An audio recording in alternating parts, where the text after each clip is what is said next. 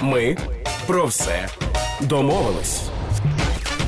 Авторський подкаст Тетяни Трощинської. Тетяна Трещинська працює в студії. Юлія Соганчі за звукорежисерським пультом. Це ми про все домовились. І як завжди, в цьому в цьому ефірі говоримо про всі ті теми напевно, на які ми не дуже вміємо говорити з різних причин. Я сподіваюся, що деякі практичні речі тут лунають завжди, і можливо вони допомагатимуть спілкуватися нам і створювати навколо себе більш приємне якесь середовище. А, Але сьогодні ми говоримо про таку загальну суспільну дискусію, не на приклад, не на, на прикладну тему, так але на суспільному рівні, очевидно. Тема наша така, чому ми не домовилися про вакцинацію в масштабах України, але я думаю, в масштабах е, світу можна теж говорити, тому що проблема насправді глобальна. Ярина Ключковська, експертка з комунікації, з нами на зв'язку. Ярино, вітаю вас. Ярино, так, так, чуєте, чуєте ви мене? Так, так, так, так, вітаю вас. А, Якщо геть зовсім узагальнено, отак як я сформулювала тему, чому ми не домовилися про вакцинацію, чи коректно вона з вашої точки зору сформульована, чи справді так? Е, у відповідь можу тільки запитати: а про що нам вдається домовитись останнім часом? Не так, знаю. щоб не на один день, не знаю. а на довше. Не знаю. Нам взагалі стало важко домовлятися в якихось е, серйозних масштабах суспільства з одної простої причини, на мою думку. Тобто вона не проста, вона складна. Ем, ми розучились довіряти. Ми не довіряємо джерелам, ми не довіряємо експертам, ми не довіряємо владі, ми не довіряємо церкві. Тобто є якісь. Ем, Кожна людина має якийсь свій дуже обмежений набір людей чи інституцій, яким вона довіряє, і цей набір у всіх у нас різний. Е, І тому нам дуже важко погодитися, тому що ми всі орієнтуємося на дуже різних авторитетів і їх у нас дуже небагато. А, І от після цього я я тут собі розписала багато запитань, і я дуже і я знаю, і я знаю, відчуваю про що ми будемо далі говорити. Але після того, що ви сказали, я насправді згодна з вами, що довіра тут довіра, недовіра це ключовий момент, з якого треба починати, яким треба закінчувати. Але от після того, що ви сказали, я думаю, ну так це ж все тоді безперспективно ця розмова. Та тому, що довіра не формується за 40 хвилин нашої з вами розмови. Довіра не формується під час анти, проти чи за вакцинальної інформаційної кампанії протягом там півроку. Довіра е, формується роками, а зруйнована може бути дуже швидко. Навіщо тоді навіщо починати? Отак, от, от безнадійно е, ну, я спитала. Починати ніколи не пізно. Е, довіра е, за різноманітними міжнародними дослідженнями останніх років 10 падає не тільки в Україні, а в цілому світі з року в рік показники довіри загалом падають, тобто люди схильні довіряти одні одним і там різним інститутам суспільним все менше і менше. Що це означає для нас? Це означає, що якщо ми намагаємося е, е, викликати якусь зміну поведінки, тобто спонукати людей до яких. Ірина Ключковська, здається, зник у нас зв'язок з Іриною Ключковською. Так, Юлії Сиканчі запитую. Чи є Ярина? Є, здається, просто трошечки пауз. Немає. Немає Ярини Ключковської. Ярина Ключковська, експертка з комунікацій. А, Нагадую, ми говоримо у програмі Ми про все домовились. Тетяна Трещинська працює у студії. Зараз ми знову зв'язуємося з Яриною. Ми говоримо про те, чому ми так реагуємо на теми, пов'язані, зокрема, з вакцинацією. І от якраз ми говорили про а, е, таке всезагальне падіння довіри. До речі, багато експертів у нашій студії говорили про те, що а, у нас. Ем, тема вакцинації з медичної теми перетворилася з одного боку на таку ідеологічну і політичну тему, а з іншого боку, е, вона е, ну давно, скажімо так, вийшла за рамки медичної, так тому що тут в цій у цій темі дуже дуже багато тем.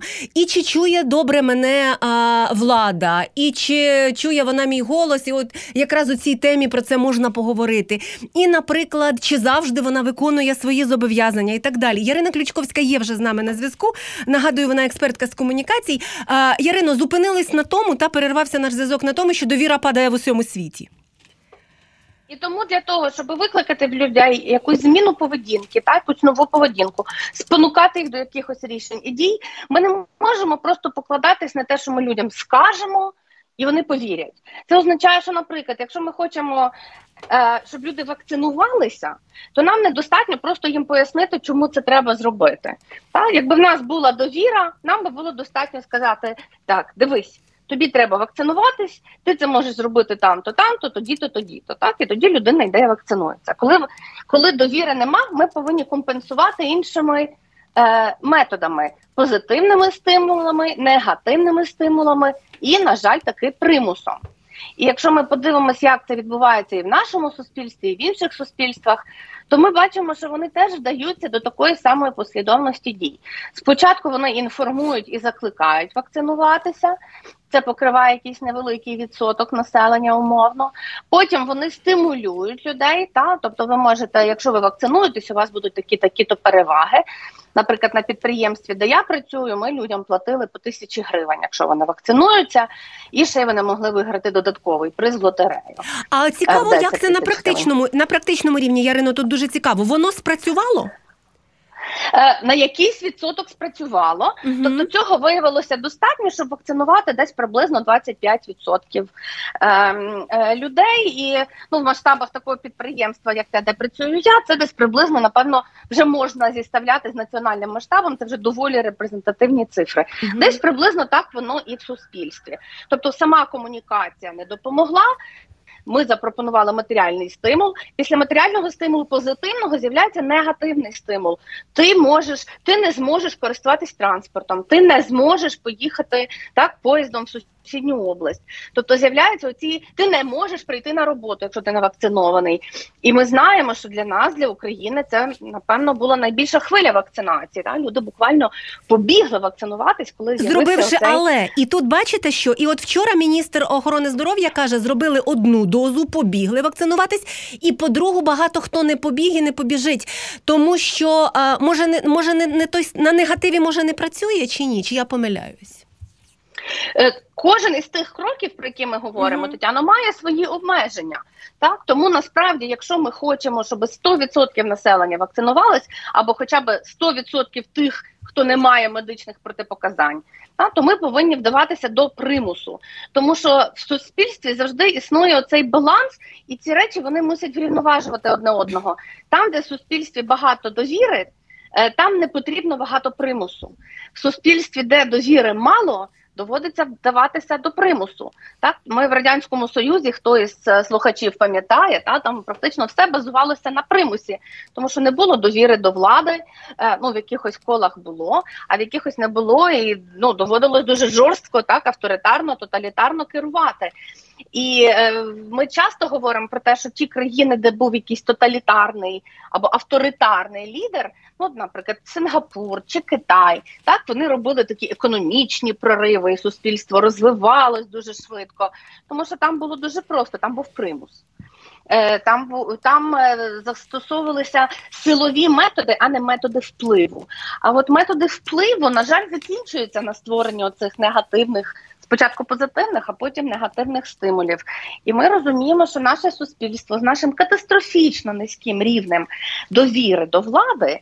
Е, на цьому, напевно, владні повноваження в рамках впливу закінчуються. Якщо держава захоче стимулювати більше людей вакцинуватись, або вона створить ще менш вигідні умови для невакцинованих, або мусить думати ще якісь жорсткіші е, інструменти. І це все, і це все в цих умовах. Звісно, е, е, звісно, жертва рейтингом, до чого не кожна влада готова. Відмотаємось, відмотаємо, от, наприклад, на два роки назад. І у нас президент Володимир Зеленський був для великої частини суспільства людиною довіри. От зараз я пропоную послухати фрагмент звернення. Е, ви його теж слухали, але просто нагадаємо нашій аудиторії буквально тиждень тому. Ну і найтиповіші коментарі наша редакторка Руслана Кравченко вибрала, е, які були під його зверненням. От прошу. Пенсіонери, особливо які не мають смартфонів, дуже зрадіють можливості відвідати спортзал, фітнес-клуб, театр чи кінотеатр. Влада, яка душить нас тарифами, податками, обкрадає роками, зруйнувала медицину, науку. Раптом почала сильно переживати, щоб люди важкою формою ковіду не хворіли. Та так переживають, що обмежують права й свободи громадян, звільняють з роботи, обмежують в просуванні. Оце турбота. Неможливо вже слухати це ліцемірство. Який сором нашій владі? До чого ви довели бідолашних пенсіонерів? Живий жаль бере, коли бачиш, як вони в магазині купують лише хліб і макарони. А скільки замерзне зимою у власних хатах, не в змозі заплатити за газ по космічних тарифах. Повне розчарування. Життя людей не зміг покращити, то вирішив їх знищити. І це от е, приблизно такі коментарі, і от ще фрагмент того, що ж сказав президент. Мільйони тих, хто вже вакцинувався від ковіду, понад мільйон тих, хто вакцинувався минулого тижня. І я впевнений, мільйони тих, хто вакцинується незабаром. Для всіх вас держава має кілька хороших новин. 13 вважається нещасливим числом, але ми щасливі, бо саме на 13% в Україні знизився рівень госпіталізації від ковіду. Вперше за останні три місяці кількість людей, виписаних з лікарні, більше ніж кількість госпіталізованих. Одним словом, молодці. Двома словами так тримати. Чому воно не працює? Ярина Ключковська, експертка з комунікації, з нами на зв'язку.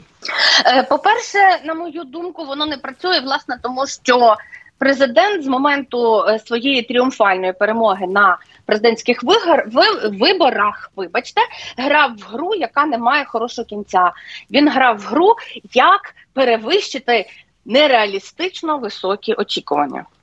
І так не буває. Президент переміг на виборах своїм рекордним результатом, тому що очікування до нього були величезні. Він умудрився так провести виборчу кампанію, що люди повірили в те, що буде якесь диво. Вони чекали дива, а диво зрозуміло не, не буває. Буває важка праця.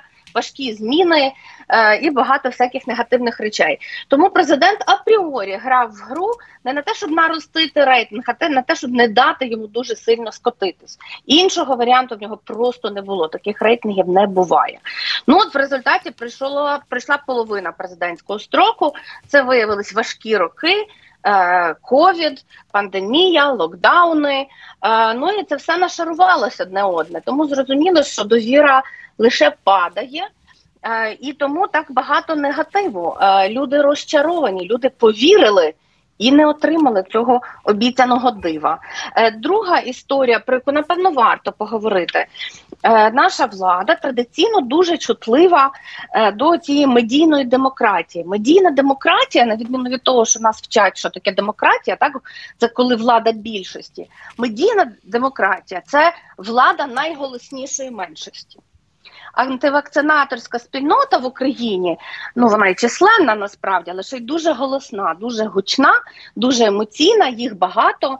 Е, Були заяви і різних дослідницьких центрів, і американського посольства, що це все кампанія, яка інспірована і профінансована з Російської Федерації, і в в Фейсбуці знаходили оці мережі ботів, які поширювали антивакцинаторську кампанію. При тому впевнена, багато людей абсолютно щиро вірять, що вакцина це щось дуже погане, і ця меншість дуже голосна. І тому вона її достатньо багато в інформаційному просторі, щоб до неї прислухались, і вона мала диспропорційний вплив на порядок денний, в тому числі і політиків. Е, Тому, наприклад, президент обережно висловлюється і не особливо закликає вакцинуватись, тому що будь-який заклик вакцини зразу. Тому що це частина його електорату. Та ті, хто не хочуть Ну, вакцинуватися, в тому числі його електорат. Просто люди, які вакцинувалися і нормально до цього ставляться, вони не такі емоційні, голосні, і їх не так видно. Їх не так видно в соціальних мережах, наприклад. Їх не так видно е, на ефірах, коли вони там роблять е, скандали на ефірах, так і тролять відверто. От тому це оце, оце є медійна демократія. Це влада найбільш гучної меншості. І при цьому.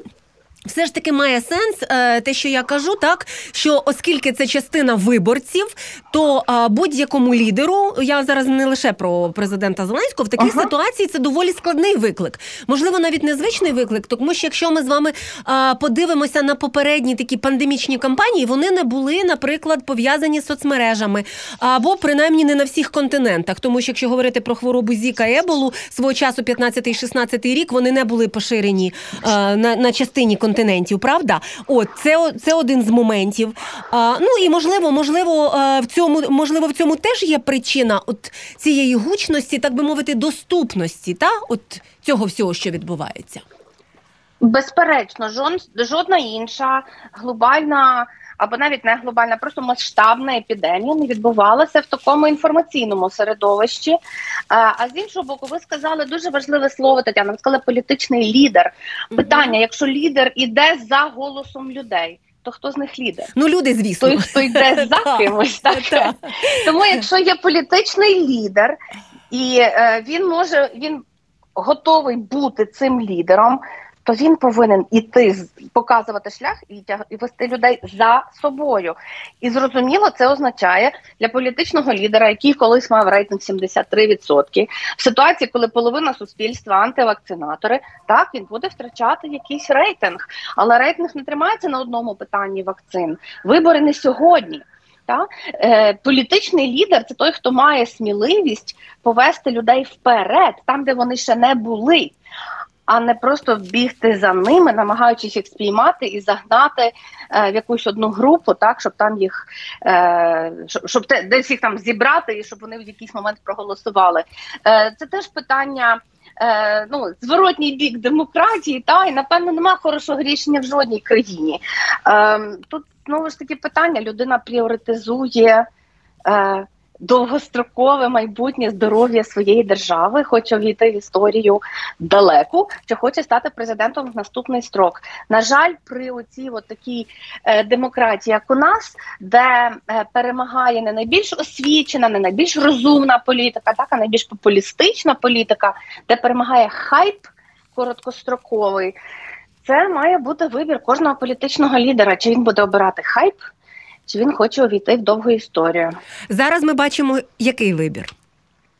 Тактично. А, мені здається, ми давно не бачили в Україні, не лише за цієї влади, ем, реального домінування оцієго, оцього бажання увійти в історію.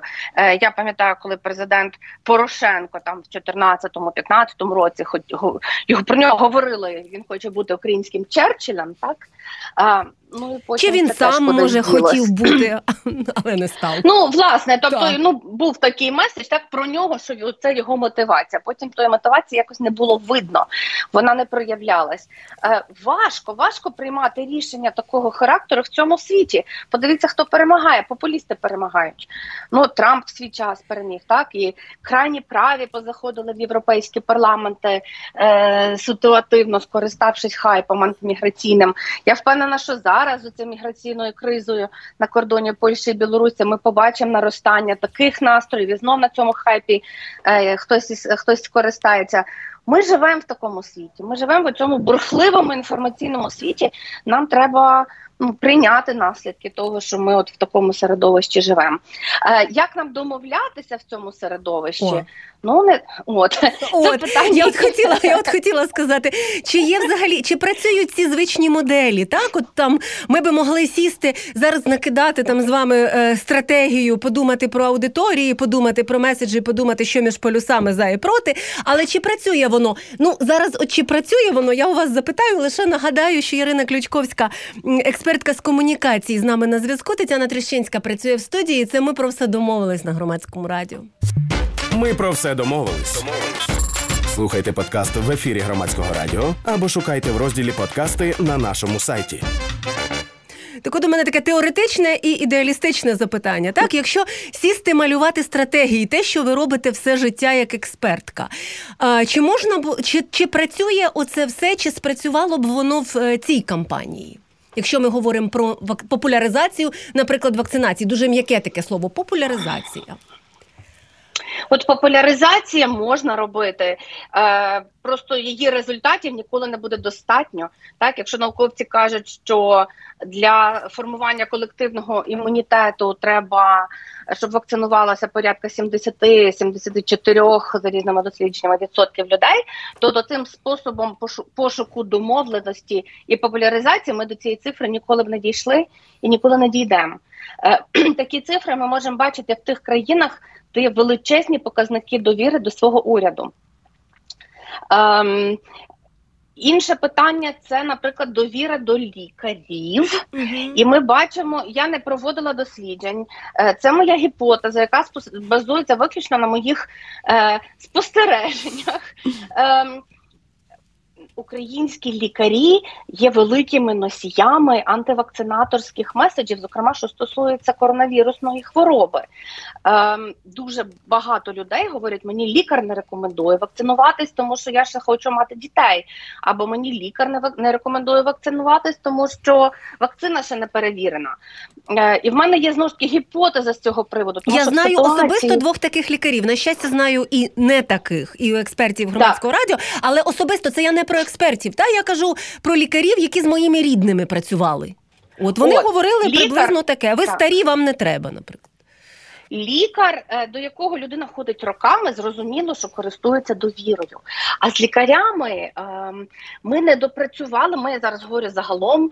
е, Ну напевно, МОЗ мав це робити, так або центр громадського здоров'я не допрацювали. І мені здається, є мовний бар'єр тому сенсі, що лікарі наші зазвичай не володіють англійською мовою або іншими мовами, крім російської, і не можуть отримувати інформацію з авторитетних медичних наукових джерел. І тому вони отримують цю інформацію з російськомовних джерел. Якщо пропустити, що Росія дійсно є джерелом оцих антивакцинаторських посилів, то я цілком можу пропустити, що між цими речами є зв'язок. Наші лікарі е, просто позбавлені доступу до сучасної медичної літератури. А в Україні ми розуміємо, що воно не перекладається, не публікується і так далі. І це власне та ситуація, де якось ми глобально програємо, тому що лікарі самі не здатні, а МОЗ до них не докомунікувала. Лікарі важка аудиторія. Ми це бачили, що коли починалася реформа е, системи охорони здоров'я, так лікарі дуже погано сприйняли інновації команди Уляни Супрун. Е, Вони важка аудиторія для комунікації. Мені власне здається, одна з причин вони не знають англійської. А чи стежите ви глобально за тим, що відбувається у світі, не лише в Україні? Тому що, наприклад, ну в Сполучених Штатах дуже багато, якщо відкрити навіть е, змі, такі, яким можна довіряти, можна побачити оцю карту Сполучених Штатів, умовно, де є вакциновані, невакциновані, якщо можна сказати так, в лапках штати, які дуже залежать від політичних поглядів, які сповідують ті чи інші люди. Тобто ця поляризація стосується далеко не лише України. Безперечно, і штати дуже гарний наочний приклад, е, де дійсно питання вакцинації е, стало цією лінією зламу. Е, так само, як воно мені здається, стало лінією зламу в Україні, десь ціннісно між людьми, які в першу чергу дбають про себе і. Умовно кажучи, республіканська ідеологія, так потурбуйся про себе. Якщо кожен потурбується про себе, то все буде гаразд. І е, демократична ідеологія, так е, ліберальна, треба потурбуватись про інших навколо себе, взяти відповідальність за інших, допомогти тим, хто потребує.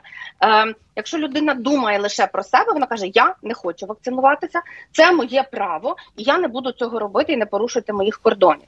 Так, якщо людина пріоритизує турботу про себе, вона каже: Я хочу вакцинуватися, щоб захистити себе, людей навколо мене, своїх рідних і так далі.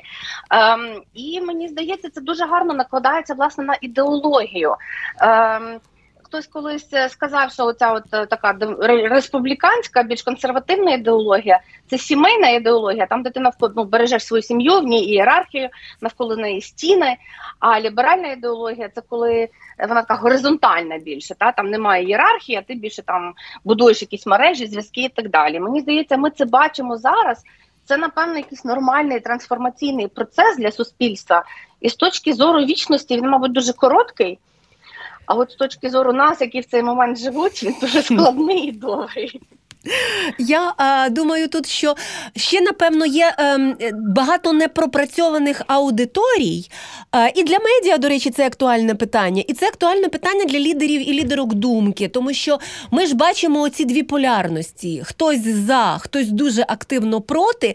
Всередині є багато тих, хто сумнівається. І тут уже таке питання: якщо їх не дуже образить, е, вірніше як мені здається, вони приєднаються до тих, хто їх менше образить. Та ми знаємо, що ці дві два полюси вони дуже ображають одне одного.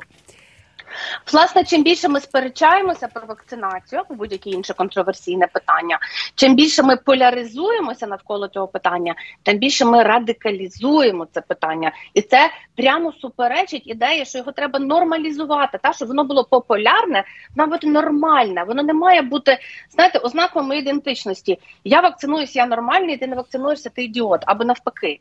Так, ну бути нормою, воно не має викликати якихось дискусій. І чим більше ми сперечаємося, особливо на підвищених тонах, ну ми це справді робимо на підвищених тонах, тим більше ми е, цю тему виводимо з рамок норми і от заводимо її власне туди, де це стає проявом унікальної ідентичності кожної людини. Я вакцинуюсь. Це по суті мені здається, половина людей вже готові зробити значки, так або так, як люд, люди принципово носять маски або не носять маски. Е, Це так, як ми колись носили там, не знаю, помаранчеві стрічки, так е, помаранчеву революцію, або синьо-жовті значки ще, ще до незалежності. Тобто це якийсь маркер твоєї ідентичності. І поки це існує як маркер, воно не стане нормальним, воно не стане суспільною нормою і, і, ніколи не набере більшості прихильників. Оце є дуже важливий момент, про який ви зараз говорите. Я так подумала, з одного боку, ми можемо дуже радіти про те, що от ми сформували таку ідентичність. Хтось каже про свою, я не знаю, науковий світогляд, а там у когось антинауковий світогляд. Але ми розуміємо, що якщо ми це розумітимемо на рівні ідентичності, ми не примиримося в найближче десятиліття. Да? Тому що завжди знайдуться люди, які вийдуть а, з для мене це жахливо особисто із а, жовтими зірками виходити на мітинг проти вакцинації і прирівнювати концтабори до неможливості відвідати ресторан. Для мене особливо це жахливо. Так. Але є люди, які жовті зірки на себе начепили і тривіалізують е, ну, страшні геноциди, наприклад. Так? Ну, Так, це, та. але, але але ця стратегія працює, зверніть увагу. Так, Так, тобто так. вони вони виводять цю історію за рамки нормальності. Вони її заводять в якісь е, в якусь ту зону нашого життя і нашої свідомості, де треба робити маніфест. Так, тобто звичайний акт турботи про своє здоров'я перетворюється на маніфест. На боротьбу стати- е, маленької людини Так. проти системи Так. і так далі. Або навпаки, так тобто будь-яку боротьбу, чи з того, чи з того боку, воно стає боротьбою замість того, щоб бути частиною тканини нашого життя. Тобто, фактично, те, що воно настільки радикалізувалося, і ми факти, і ми вважаємо це ем, ну не просто життєвим вибором, а це такою цінністю. Та тобто, вакцинацію ми довели вибір вакцинації чи не вакцинації. Ми доводимо до вибору життєвої цінності. Абсолютно так і є, і ця тенденція існує давно. Можна почитати книжку Френсіса Фукуями «Ідентичність». Так, це тепер називається політика ідентичності. Е, Ми хочемо самовиражатись, і наша життєва позиція е, починає власне кожен акт нашого життя. Стає маніфестом. Я не купую товари компанії X, тому що вона забруднює середовище, так або я купую цю компанію, тому що там працюють люди неповносправні. Розумієте, так? Тобто звичайний побутовий акт споживання перетворюється на маніфест, і цього стає все більше і більше. І за різними міжнародними дослідженнями, вже більше двох третин споживачів обирають, наприклад, продукти або послуги, виходячи зі своїх цінностей. Це поки що нікуди не дівається. Ця тенденція поки тільки набирає обертів. Тим не менше, якщо ми говоримо про вакцинацію, то тут е, шляху домовитися до закінчення пандемії я особисто не бачу. Тому що чим далі ми це сприймаємо як частину своєї ідентичності, тим більше ми не говоримо про це як про медичну е, проблему або проблему про свого здоров'я, а ми виводимо на рівень вибору, а з вибором боротись дуже важко. Тим чи іншим. Е, я, чесно сказавши, песиміст, і я думаю, що наукове рішення, якесь позакомунікаційне і рішення поза нашою суспільною свідомістю, е, фізичне, математичне, біологічне, хімічне рішення з'явиться раніше. Ніж ми знайдемо примирення, з'являться ліки, або вірус мутує, стане менш небезпечним, або навпаки стане більш небезпечним, і багато з нас помре. Я чесно більше вірю в це, ніж в те, що ми, е, як суспільство, яке тільки би шукає про що посперечатись, е, чи то мова, чи то сексуальна орієнтація, чи то платити податки, чи не платити. Е, ми завжди знаходимо про що посперечатись. Знову ж таки, тому що наше суспільство слабке за рахунок того, що немає в ньому довіри. Довіра це той клей, який тримає суспільство докупи. А в нас той клей, ну тобто в нас наша ця тканинка, вона розповзається, тому що клей дуже слабенький, чи цемент, так і ті цеглинки розхитуються. От тому я думаю, що швидше всього, от що стосується коронавірусу, рішення прийде звідки з іншої площини. Ліки, можливо, та медики, можливо, чи хто. Може ліки, може ліки. може, може вірус, може ми на Марс полетимо, може з'явиться якась більша загроза, наприклад. Е, Так? Знаєте, та я теж, до речі, в цьому сенсі не, не невелика оптимістка. Хоча, очевидно, можливо, є сенс говорити про те, як говорити далі на майбутнє на багато таких тем, тому що це ж не єдина тема. Ну тобто, е, пригадайте 19-й рік, коли там е, Україна була поділена, я не знаю, на, на дві нерівномірних частини, та 25 і 73. І здавалося, що Так, все, так. це вже кінець світу. Ми так тут посварилися. Тепер уже всі змішалися, тому що серед прихильників цих двох сторін є ті, хто прихильники і не прихильники вакцинації, і та і теж е, ну очевидно, що тепер все це змішано. У мене дуже прикладне таке питання. Разом з тим, ми бачимо, що це стосується не лише вакцинації, це стосується багатьох інших речей. Якщо є непослідовність дій влади, наприклад, є непослідовність заходів. Ну тут згадаємо найш... най... те, що лежить на поверхні тисячу президента Зеленського, яка спочатку виявилася була тисячою. Наступного ранку виявилася не грошима, а грошима на кінотеатр чи спортзал. А через два дні стало відомо, що е, хочуть виділити 6 мільярдів, а вакцинувалося 8 мільярдів. Та що робитимуть ще два? Кому не вистачить тягнути сірники чи що будуть робити? І от на цьому такому прикладі ми бачимо, що важко побудувати довіру, якщо насправді нема стратегії. Важко будувати довіру, коли ти не будуєш довіру, а будуєш щось інше. Е, в комунікаціях, так само як в управлінні будь-чим іншим, ти керуєш тим, що ти міряєш. Так? Е, якщо ти ставиш собі цільовий показник довіра, ти працюєш на довіру. Я не бачу, я не бачила ні разу в нашій країні влади, яка собі ставила цільовий показник довіру. Е, хоча всі міряють та, довіру до політиків, довіру до партії і так далі. Це вважається вагомим фактором при голосуванні. Всі міряються симпатіями. Е, Умовним еквівалентом вподобайок в Фейсбуці, так ніхто всі міряються тим, чим менше критики вони отримають. Тому, звичайно, президенту хочеться і йому його команда готує е, якісь заяви, які будуть позитивно сприйняті тут і зараз. Умовно кажучи, він виступив на сцені, отримав аплодисменти. Так, тобто, оце зараз головний критерій успіху в комунікації і в політичній, і в державній зібрати аплодисменти тут і зараз. А, а завтра буде інша вистава. Завтра будуть інші аплодисменти. Я перепрошую за цю метафору шоу бізнесу. Вона просто доречна, і вона би була Вона доречна для будь-якої персоналії. Так. Так, та, вона, Так. вона абсолютно доречна, тому що вона швидка тут і зараз. Вона показує Так. оцю е, моментальну емоцію задоволення та чи радості, Ага. там, яка потім Ага. з нами не залишиться, можливо, коли ми вийдемо з залу. І, і не завжди, Так. до речі, конвертується в галочку в бюлетені. Це теж треба розуміти. Абсолютно. Абсолютно, тому що завтра буде інша вистава, інша заява, інша галочка. Людям в пам'ять впаде якесь інше враження. От, але власне комунікатори, які приходять зі стратегіями до своїх замовників в політикумі і в державі, е, ну вони орієнтуються на те, на що є запит. Чудово, сім хвилин кажу Ярино, що у нас Я. ще залишається в ефірі, і якраз ми можемо Так, я не знаю. Ми сьогодні на, на оптимізм не вийдемо або на, на реалізм, хоча б, бо ми так з вами песимістично не домовимось. Ну я теж думаю, що не завжди домовимось. Вийдемо. Дивіться, нам треба всім подорослішати, тому що ми зараз всі, ну через те, що це все для нас трошки нове. Е, оце життя в інформаційному середовищі, оці всі речі. Е, ми не звикли до життя в цьому. Ми зараз трошки себе ведемо як діти. Ми- Мені ця людина не подобається, і я з нею гратись не буду.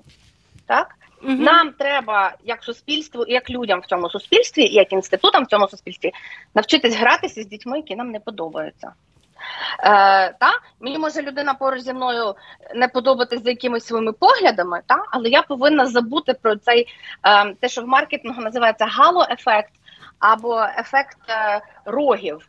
Та? Тобто гало-ефект це коли є одна позитивна характеристика, і вона настільки для мене позитивна, що вона засвітлює, засліплює і, і перекриває весь негатив. Та? І я люблю цю людину просто за те, що в неї красиві очі. Та? Або я люблю цю людину просто тому, що мені її там взуття подобається. І навпаки, нам треба розучитись оце, і нам треба навчитися будувати там, не знаю, в пісочниці пасочки з людьми, в яких якась річ мені не подобається. Нам треба навчитися щось робити і знаходити спільну мову, попри різницю в нашій ідентичності. І ми навчимось, в нас виходу нема. У нас вихід або навчитися, або просто ми як суспільство, і я зараз не говорю про Україну, а про людство загалом, ну приречені на якийсь розпад. І знову сумно. І знову сумно, тому що, наприклад, культурні Ні, навчимось, навчимось. Навчимось, та. Просто якісь, Навчимось. якісь, знаєте, культурні речі, вони ж насправді формуються десятиліттями. І ця частина а, дуже сильно емоційно сприймати, не мати нічого спільного з тими, хто нас, е, хто нам не подобається, це якась. До речі, знову повертаємося до ідентичності. Та це ж частина оцього а, відчуття себе, пошуку себе. Розумієте, я захищаю свою ідентичність тим більше, чим більше вона є загрожена. Так, якщо хтось загрожує моїй ідентичності, хтось хоче, це як в Сполучених Штатах, наприклад, питання володіння зброєю, так а в нас це питання, наприклад, е, мови. Якою ти Мгм. говориш, тобто, якщо в мене намира, якщо я відчуваю, що ця частина моєї ідентичності під загрозою, я починаю її дуже активно захищати. І, і, і я тільки зміцнююсь, так і замість того, щоб будувати якісь мости і діалоги, я тільки стіни будую. І я думаю, що ми всі колективно, потихеньку-потихеньку, як жаба в теплій воді, е, звикнемо до того, що нам з цим треба жити, бо в нас просто іншого вибору нема. І ми навчимося. Ми, ми, ми навчимося менш загрозливо сприймати. От тобто, якщо мене хтось критикує, це не означає, що хтось хоче в мене щось відібрати. Якщо хтось там десь обмежує мене в чомусь, це не означає, що мене у всьому обмежують. І може мені треба спокійніше до цього ставитися, попросити взамін щось інше. І мені здається, що ми навчимося знаходити це порозуміння тільки не сьогодні і не завтра. Е, А, ага, ага. Через якийсь час. Дуже прикладне запитання до вас, як для якраз саме до фахівчині з комунікації, тому що інколи, от ми зараз говоримо про такий суспільний рівень, про десятиліття, але знаєте, один коментар у Фейсбуці комусь там може життя зіпсувати і так далі. Та? Тобто ми можемо спуститись на прикладний рівень, і от буквально ваші рекомендації або з того, що ви бачите, як працювати, коли ви працюєте з різними аудиторіями. Мені не подобається, але нам потрібна співпраця. І що? Е, Розумієте, будь-яка співпраця, будь-який діалог потребує власне співпраці двох сторін, так і бажання двох сторін. З одного боку неможливо забезпечити співпрацю. Е, тому з одного боку треба вчитися. Пропонувати співпрацю з іншого боку, треба вчитися приймати співпрацю. І щоб приймати співпрацю, треба вчитися ем, менш е, особисто сприймати от якісь та якусь критику чи незгоду, не сприймати її як загрозу собі, не вмикати свої ем, захисні механізми. Я колись теж ночі не спала через негативні коментарі в Фейсбуці. Чесне слово, ну вже все. Тепер я не сплю через інші проблеми. Я думала, я думала, що експерти і експертки не повинні цього робити, бо ми ж знаємо, як правильно. Ну ми ж всі люди, так ем, Та, є власне, є власне, є така чудесна, є така чудесна е, техніка. Ем, вона стосується, коли людина западає в якийсь депресивний настрій і починає про себе думати і запускає цикл, цикл негативних думок. Але те саме працює, коли про тебе щось погане пишуть в Фейсбуці. Е, ти думаєш, ну або хтось тебе критикує, так в цей момент треба собі подумати: а що би що би про мене в цій ситуації сказав, наприклад, мій найближчий друг. Так? І тоді ти знаходиш цю іншу точку зору, і ти розумієш, що ну те, що людина там сказала, воно не має такого великого значення. Тому що буває інша точка зору, і та людина може для тебе важить більше, який твій ближчий друг, ніж просто якась випадкова людина. І це потребує такої трошки ментальної дисципліни. Власне, мій посил е, на сьогодні, як нам знайти порозуміння, як нам про все домовитись. Це означає, що всі учасники діалогу повинні трошки більше практикувати цієї ментальної дисципліни в будь-якій комунікації. Так? Е, Трошечки більше рефлексувати. Хочете рахуйте до трьох чи до десяти, е, хочете от, практикуйте якісь отакі психотехніки, е, будь-як, але це треба укріплювати та не бути цією дитиною і тим бути цим підлітком гормональним, та, в якого зразу вмикається ця лімбічна система, яка каже агресуй або втікай, або, або лягай і прикидайся мертвим. Та. Е, а просто дати собі паузу, е, включити трошечки раціональну частину мозку, е, або хоча б ту емоційну частину мозку, яка відповідає за якісь більш зрілі емоційні реакції. Я так трошки спрощено говорю, але ви розумієте, що я маю на увазі. І знову ж таки, діалог буде можливий тільки коли учасники з ну, з діалог, мультилог, давайте його називати, коли всі учасники готові в ньому брати участь. І роблять от ці кроки назустріч і практикують от оцю, ем, давайте називати емоційну дисципліну, так або ментальну дисципліну. Ну і, І не- це стане нашою навичкою. Це і це треба цьому треба буде вчитися. І, і так як ми коли так як на зараз є уроки фізичного виховання в школах, я думаю, людство колись дійде е, вже дуже незабаром, коли в нас це буде. Е, Не тільки фізичне виховання, а ще й психологічне виховання, так е, в школах, тому що ментальна е, сила, так сила розуму, сила мозку не менш важлива ніж фізична сила в наші дні. навчитися гратися в пісочниці з тими, хто не подобається. Ну це звісно, Так. та це прекрасна метафора. Я думаю, що ми ну як уже повиростали, то вже будемо намагатися це робити точно. Дякую вам, Ярина Ключковська, експертка з комунікацій. Тетяна Трещинська працювала для вас. Це ми про все домовилися. Юлія Соганчі була і залишається за звукорежисерським пультом. І це громадське радіо. Слухайте, думайте. Ми про все домовились. Слухайте подкаст в ефірі громадського радіо або шукайте в розділі подкасти на нашому сайті.